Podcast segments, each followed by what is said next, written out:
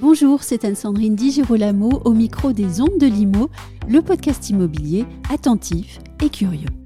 La filière de l'économie et de la ville est la première filière industrielle en France. Pesant 10,8% du PIB en 2022, elle emploie plus de 2,3 millions de Français dans 8 secteurs d'activité. Comme chaque année depuis 7 ans, EY et la Fondation Palladio publient à travers une étude annuelle un état des lieux économiques du secteur. Le second volet de cette étude vient d'être publié. Il s'agit, via un sondage, de prendre le pouls du moral des chefs d'entreprise de la filière afin de savoir quel est leur niveau d'optimisme, leurs motifs d'inquiétude, les classes d'actifs qui suscitent leur confiance et celles qui, au contraire, les préoccupent. Et puis aussi quel est, selon eux, l'avenir de cette industrie de l'immobilier et de la ville. Pour nous parler de cette étude et la commenter, voici Quentin Nam, manager chez EY et cheville ouvrière de cette étude réellement très intéressante. Quentin Nam, bonjour. Bonjour. Premier enseignement de ce sondage par EY et la Fondation Palladio sur le moral et la confiance des acteurs de l'immobilier et de la ville, 52% des dirigeants sont optimistes sur leur perspective à 12 mois. Alors on pourrait imaginer que 52% au, au fond ce n'est pas si mal, sauf que à la même époque l'année dernière, les dirigeants étaient 84% à se dire optimistes. Est-ce que vous vous attendiez à un résultat à la baisse aussi marqué? Bah écoutez, euh, c'est pas étonnant quand on parle euh, à 40 directeurs généraux, ce qu'on a fait euh, pour, cette, pour cette étude qu'on a rencontrée donc de visu, parce qu'on a 515 dirigeants qui ont été rencontrés, qui ont été interrogés dans le cadre d'une enquête en ligne, mais 40 directeurs généraux ont été rencontrés de visu. Et avant même d'avoir ces résultats que vous évoquez, on avait bien l'impression d'avoir affaire à un changement d'air, un changement euh, radical d'air, parce que comme vous l'expliquez, cette filière, elle a l'habitude euh, d'avoir 80% de dirigeants optimistes, d'être une filière très optimiste, en tout cas depuis de nombreuses années. Là, c'est quelque chose de très marqué, de très nouveau, qui se traduit et qui se voit dans tous les secteurs d'activité de l'ingénierie à la commercialisation, en passant par la construction. Euh, c'est marqué depuis le début de la guerre en Ukraine, depuis l'augmentation des taux d'intérêt, depuis euh, l'augmentation des, coûts des matériaux. Donc oui, on, s'y attendait. Vous, venez de donner quelques explications à ces chiffres. Euh, certains pourraient se dire aussi que bah, finalement le problème est très conjoncturel, mais est-ce qu'il y a aussi des choses peut-être plus, plus sous-jacentes derrière ce résultat? Il y a deux types de facteurs qui expliquent cette baisse assez radicale de, l'optimisme des dirigeants. Euh, les premières choses, ce sont des choses honnêtement euh, que l'on considère comme étant conjoncturelles même si elles ont vocation peut-être à durer un certain temps. Euh, la première des choses qui est soulignée par 49% des dirigeants, c'est l'augmentation des coûts des matériaux et des matières premières. Donc ça, ça avait commencé déjà il y a un petit peu plus d'un an et c'est quelque chose qui rogne les marges, qui rogne euh, les capacités des entreprises à investir.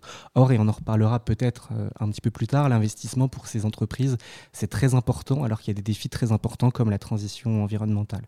Le deuxième facteur, c'est l'augmentation des taux et donc donc là, euh, je ne vais pas faire un cours d'économie sur l'augmentation des taux, mais ça avait commencé avec une inflation, une inflation importée hein, de, Chine suite à la crise Covid, renforcée bien évidemment par la guerre en Ukraine.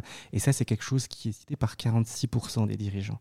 Et enfin, on a l'augmentation des coûts de l'énergie, 37% des dirigeants, puisque certains secteurs comme euh, la gestion ou la construction, le bâtiment, hein, sont très consommateurs en énergie. Donc ça, ce sont des facteurs, honnêtement, assez conjoncturel en réalité, même si... Et qu'on pourrait dire un peu court terme aussi finalement. Court terme, même si le, les, les, taux de 0 ou 1%, on peut considérer que ça s'est terminé, donc on a un petit peu tourné la page. En revanche, il y a une deuxième catégorie de, de, raisons qui sont sous-jacentes, qui étaient déjà existantes, euh, comme d'abord la difficulté à recruter, à fidéliser des talents. Euh, c'est quelque chose qui est prégnant dans tous les secteurs d'activité de la filière et c'est toujours présent. Et ensuite, deuxième chose, capacité à mobiliser du foncier et à obtenir des permis de, construire. Euh, c'est toujours présent. Euh, et ça, par contre, c'est quelque chose qui est très structurel dans la filière. Et qui, d'ailleurs, je fais un tout petit aparté, explique aussi les difficultés énormes euh, vécues en ce moment par la promotion. Alors le foncier, effectivement, c'est quelque chose qui, qui, arrive en tête dans les difficultés des promoteurs. Les promoteurs, c'est le secteur d'activité le plus, le, plus, inquiet dans, dans, cette baisse de, de morale des dirigeants de la filière. En revanche, les promoteurs mettent bien en avant quand même l'augmentation des taux, puisque la façon dont ils présentent les choses, c'est qu'il y a un déficit d'offres qui est prégnant depuis plusieurs années, euh, qui a été renforcé par euh, les élections municipales, parce qu'un certain nombre de municipalités écologistes, mais pas que, euh, mm. ont réduit le nombre de permis de construire qui ont été délivrés. Donc ça, c'est la première chose. Et la deuxième un déficit de demande aussi. Déficit de demande, cette fois-ci, depuis un an. Et ça, c'est quelque chose de très nouveau. Avant de passer à la question suivante, j'aimerais qu'on revienne sur votre méthodologie pour conduire cette étude et surtout dire à nos auditeurs quelles activités sont incluses dans cette étude. Vous posez la question du périmètre. Oui. Euh, je vais répondre en deux points. Le premier point, c'est sur les produits euh, qui sont pris en compte dans cette filière de l'immobilier de la ville, étude qu'on réalise depuis sept ans avec la Fondation Palladio. Euh, c'est tout ce qui concerne le bâti, euh, l'environnement bâti, donc les logements, les lieux de travail, les lieux euh, de loisirs, donc les commerces par exemple, mais également les hôtels, l'hôtellerie, les équipements publics, hein, catégorie euh, d'actifs assez importante, la logistique. je vais prendre l'exemple de, du secteur aérien ou du secteur ferroviaire, tout ce qui est terminal, tout ce qui est gare, ça rentre dans le périmètre de notre étude, mais les voies ferrées ou le tarmac des aéroports ne rentrent pas en compte dans le périmètre de l'étude. Deuxième chose, sur, euh, en termes de secteur d'activité, donc on a une, véritable chaîne de valeur qui va de la conception des actifs immobiliers avec euh, l'architecture, avec l'ingénierie, le conseil, l'expertise, la promotion immobilière, la construction, jusqu'à l'exploitation et même à la démolition des, actifs. Donc tout ça, c'est le périmètre de cette filière qui représente 11% du PIB en France. C'est beaucoup plus que euh, n'importe quelle autre euh, filière industrielle, que ce soit le luxe, la mode, euh, l'aéronautique, l'automobile. Et c'est 2,3 millions d'emplois en France, ce qui en fait là aussi le premier employeur industriel. Oui, et justement, euh, ce secteur reste le premier employeur euh, industriel de France. Et cela même, alors que vous venez de le dire, qu'on aurait tendance à placer peut-être l'industrie du luxe ou de l'automobile en tête du classement, et notamment en raison de la communication. Et là, euh, on constate, grâce à votre étude, que le ralentissement de la croissance du secteur se traduit déjà par un ralentissement des embauches en 2022 par rapport à 2021. L'immobilier, donc, deviendrait désormais plus regardant en termes d'embauche. Alors il y a deux choses. Je pense qu'en 2022, on a une certaine réduction euh, du nombre d'emplois créés parce que 2021 a été véritablement marqué par un rebond. 2020, euh, l'immobilier, la ville, c'était comme n'importe quel secteur d'activité. C'était le Covid, la crise sanitaire. Donc, euh, Il y avait un rattrapage. Une très grande prudence qui a arrêté les recrutements. Or, on est sur une filière qui crée en moyenne 50 à 60 000 emplois par an lors des cinq dernières années. Donc on est la, filière la filière économique qui crée le plus d'emplois en France. En 2022, il y a eu, en 2021, excusez-moi, il y a eu un rattrapage. En 2022, il y a une certaine correction. Mhm. Suite à ce rattrapage, il y a un petit peu plus de prudence qui apparaît dans certains secteurs d'activité. Je pense à la promotion immobilière qui, en effet, est assez inquiète. Ça se retrouve, en effet, dans, euh, dans les recrutements. Après, euh, la filière a créé, d'après nos estimations, mériteront d'être affinés euh, au cours de l'année, mais 27 400 emplois, c'est à peu près 10% des créations nettes d'emplois en France. Donc vous voyez que c'est en ligne avec le poids économique de cette filière. Est-ce que vous pouvez partager avec nous quelques témoignages d'entrepreneurs à ce sujet, puisque vous avez pu leur parler? Est-ce qu'ils vous ont dit quel profil désormais ils recherchent? Mmh, Vous avez euh, toujours quand même des les profils historiques qui sont présents, parce que pour construire, il faut euh, des constructeurs, pour faire de la promotion immobilière, il faut, il faut des promoteurs. Donc on ne va pas avoir euh, une, un réel, une, réelle, une réelle révolution dans les recrutements qui, euh, qui sont réalisés. Donc je pense qu'il ne faut, il faut pas finalement s'attendre à ce qu'il y ait un bouleversement des, des, des types de profils qui sont, qui sont recherchés. En revanche, on pose la question, effectivement, et c'était dans le premier épisode, puisqu'on a un panorama qui cette année sort en épisode Premier épisode sur les RH, sur les talents publié le mois dernier qui montre que de plus en plus, on a une certaine diversité de profils recrutés avec des promoteurs immobiliers qui, recrutent des profils qui ont fait Sciences Po ou qui ont une formation plutôt littéraire, des cabinets d'ingénieurs qui recrutent là aussi des, personnalités qui ne sont pas forcément issues d'écoles d'ingénieurs. Et ça montre en réalité, ça traduit l'interconnexion de toutes les problématiques qui sont euh, soulevées par l'immobilier et la ville. On y reviendra, il y a un certain nombre de révolutions. Euh, les besoins euh, des clients finaux, hein, c'est-à-dire de nous tous, évoluent fortement. Et donc pour ça, pour répondre à ces besoins, il faut... des, des, compétences qui sont de plus en plus variées, peut-être en matière de digital, par exemple, puisque le digital est de plus en plus utilisé dans la filière. On a des secteurs d'activité qui honnêtement sont en avance par rapport à la filière immobilière. Et certains dirigeants interrogés euh, considèrent ces filières euh, ces secteurs d'activité comme un vivier de recrutement potentiel. On peut penser au secteur des médias ou euh, secteur du, du e-commerce hein, qui, qui, sont assez en avance sur ces thématiques par rapport à l'immobilier. J'aimerais qu'on rentre dans le détail de l'étude maintenant, parce qu'il faut faire des distinctions, évidemment. Est-ce que le niveau de confiance des dirigeants, tel qu'il a été euh, mesuré par vous, diffère en fonction euh, des activités et aussi des sous-secteurs? Absolument. Hein. on voit que cette euh, hétérogénéité du niveau de de confiance entre les secteurs d'activité se voit aussi dans les types de produits, c'est-à-dire dans les classes d'actifs de, euh, de la filière. Euh, vous avez des classes d'actifs qui tirent honnêtement le moral des dirigeants vers le haut. D'abord, l'immobilier de santé, puisque vous avez quasiment 6 dirigeants sur 10 qui sont optimistes pour cette classe d'actifs, parce que, euh, alors je ne sais pas si c'est une bonne ou une mauvaise nouvelle, mais la population de notre pays vieillit, et donc ça représente tout autant d'enjeux, parce qu'il faudra prendre soin de nos, de nos aînés. Et donc, effectivement, depuis plusieurs années, on voit que cette, euh, cette, cette filière, cette, cette, cette euh, catégorie d'actifs est assez porteuse. Oui, la silver economy est en train de véritablement euh, progresser. Et même chose pour l'hôtellerie, si on, parle d'autres classes d'actifs, puisque l'année dernière, l'hôtellerie avait le moral un petit peu dans les chaussettes, si je puis dire. Aujourd'hui, vous avez un dirigeant sur deux environ qui, qui est optimiste pour cette cette catégorie d'actifs. Et je pense que c'est à mettre euh, au regard du bilan très positif, me semble-t-il, du tourisme qui a été euh, présenté par le gouvernement euh, il y a deux semaines, qui profite non seulement à des territoires comme Paris, mais aussi aux métropoles, à d'autres types de territoires. Et les investisseurs, en tout cas ceux qu'on a rencontrés, nous disent que l'hôtellerie l'hôtellerie est porteuse. Après, il y a des secteurs d'activité peut-être moins, qui suscitent un petit peu plus d'inquiétude. Peut-être ils sont au nombre de trois. Je, dirais plus de questionnement. D'abord, le commerce. Euh, ça fait plusieurs années, honnêtement, hein, que le commerce euh, euh, est source de, de questionnement. Et là, on peut faire le bilan de la crise sanitaire. La crise sanitaire a montré que le commerce physique, présentiel, était important. mais cette parenthèse a été de courte durée. Euh, aujourd'hui, on voit qu'un certain nombre d'enseignes sont en difficulté. On s'inquiète d'une peut-être baisse de la consommation des ménages, même si tout ça, bien évidemment, reste à confirmer. Ça serait bien évidemment pas bon pour le commerce français. Ensuite, il y a le bureau qui était très porteur depuis de nombreuses années et qui là euh, ne suscite la confiance que de 30% des dirigeants parce que l'hybridation du travail euh, fait que euh, les entreprises, les utilisatrices se posent un certain nombre de questions sur euh, le bureau qu'il faut à leurs collaborateurs.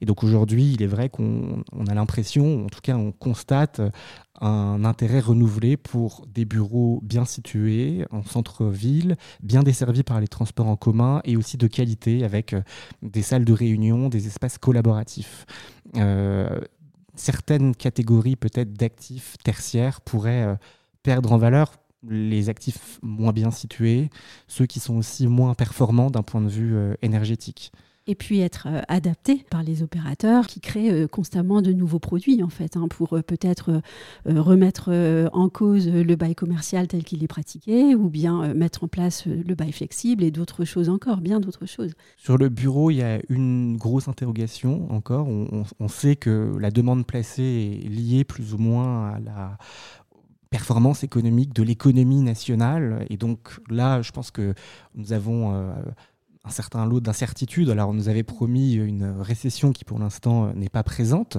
tant mieux. Euh, mais si la croissance de l'économie française devait ralentir, alors les investisseurs craignent un effet plutôt négatif sur la demande placée euh, ce qui est euh, un questionnement supplémentaire pour cette classe d'actifs. Et puis il y a une classe d'actifs qu'on n'a pas euh, évoquée, qui nous concerne tous, le, logement. C'était peut-être votre question suivante, mais le logement, effectivement, qui est très, très divers parce qu'on a l'ancien, le neuf, le logement social et on a un retournement là de situation par rapport à l'année dernière. le logement était toujours présenté comme euh, la catégorie ou la valeur un petit peu refuge pour les investisseurs parce que euh, beaucoup de besoins. Là, la hausse des taux d'intérêt euh, provoque deux choses. Bah, la première chose, d'un point de vue très concret, c'est une impossibilité d'y accéder.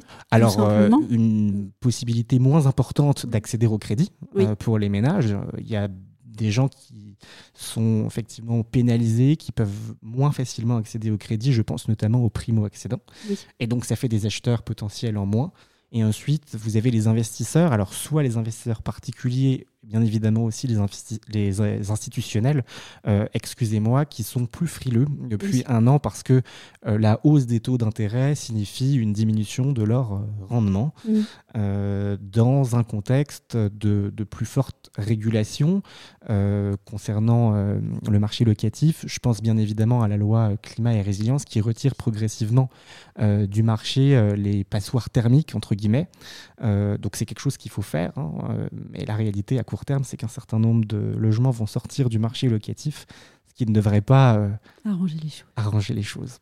Est-ce que les dirigeants interrogés vous ont fait part de leur stratégie euh, d'adaptation au monde qui change et à cette économie en pleine mutation? Oui, alors déjà peut-être un chiffre, 76% des, dirigeants interrogés nous disent que la révolution environnementale de la filière va influer sur euh, leur stratégie, soit de manière très importante, soit de manière substantielle, on va dire, d'ici trois ans. Donc trois ans quand même à l'échelle d'une entreprise euh, et à l'échelle d'une filière économique, c'est très court terme. Donc on voit que cette question euh, de l'adaptation des activités au réchauffement climatique mhm. et à l'impératif de réduction des émissions carbone, euh, il est très présent dans, dans, les, dans, dans, les stratégies des entreprises. Après, on aura un troisième volet que je vous invite d'ores et déjà à, consulter en juin, euh, lorsqu'il sera publié, qui traitera justement de, manière euh, très détaillée de la manière dont les, les entreprises intègrent cette dimension environnementale. Et je pense qu'on peut dire aujourd'hui que le travail qui reste à faire est quand même colossal si on prend un petit peu de recul. Euh, notamment en matière de rénovation, euh, le chantier est quand même euh, gigantesque et largement devant nous. Je vais prendre le risque de poser ma question suivante. Alors peut-être que vous me direz qu'on aura la réponse euh, au, prochain, au prochain épisode, mais est-ce que pour vous, il s'agit simplement pour ces dirigeants de s'adapter pour survivre, je dirais euh, passer la tempête, ou bien est-ce qu'il y, a aussi chez eux une vision, une, volonté plus profonde d'imaginer un avenir pour la filière de l'immobilier? Bah, Écoutez, moi je pense que c'est les deux.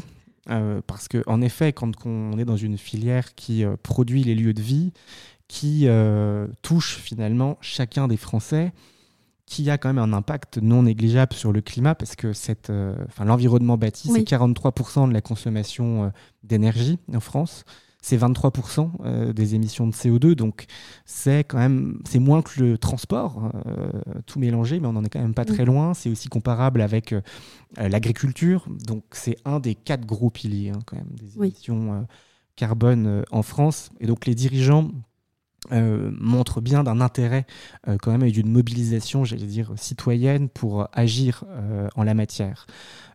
après, vous posiez la question de, stratégie d'adaptation. Il est clair que les entreprises doivent avant tout survivre, hein. donc il faut payer les collaborateurs, il faut passer les crises, il faut maintenir les comptes à flot, et donc forcément, on a aussi des stratégies d'adaptation euh, plus court-termistes qui permettent de passer les crises. On l'a vu au moment euh, de la crise Covid. Hein, euh, les crises sont parfois courtes, mais mm. il faut pouvoir les passer. On voit bien que la filière de l'immobilier est particulièrement consciente, vous venez de le dire, qu'elle est et qu'elle sera au cœur de la transition écologique. J'aimerais savoir si certains témoignages vous ont plus marqué que d'autres. Je pense que je, voudrais citer l'exemple de, dirigeants du logement social qui font partie, on les a comptabilisés dans le secteur de la gestion, euh, mais on, voit bien que, que toute cette question finalement de la transition écologique que vous évoquez a non seulement un impact sur le climat, mais aussi sur la vie de, nos, de nos concitoyens. les dirigeants du logement social sont parmi les dirigeants les plus inquiets à ce stade, et je dirais pour des raisons totalement différentes des autres dirigeants de la filière, des autres dirigeants interrogés. Euh, ces dirigeants mettent en avant aujourd'hui l'augmentation des prix de l'énergie. Vous voyez, c'est seulement la troisième euh, source d'inquiétude euh, en général dans la filière, pour la simple et bonne raison que certains locataires pourraient être dans l'impression possibilité de faire face à l'augmentation euh, des coûts de l'énergie. Encore euh, en France, on a la chance d'avoir des prix de l'énergie qui augmentent de manière moins importante que dans la plupart des pays européens euh, et des membres de l'Union européenne. Mais bon, voilà, donnons l'exemple, plus 15% sur l'électricité. et donc les dirigeants du logement social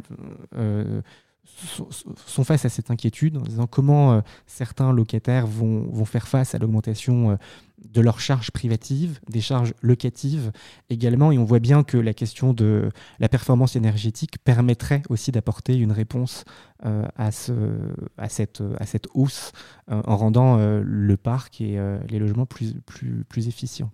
À quelle date sera publié le troisième épisode de l'étude? Alors la date n'est euh, pas encore euh, définie de manière exacte, mais je vois que vous, vous brûlez d'envie de connaître tous les enseignements. Ce sera aux alentours du mois de juin. Eh bien, je vous remercie, puis on se donnera rendez-vous pour la suite. Merci de m'avoir invité. Merci.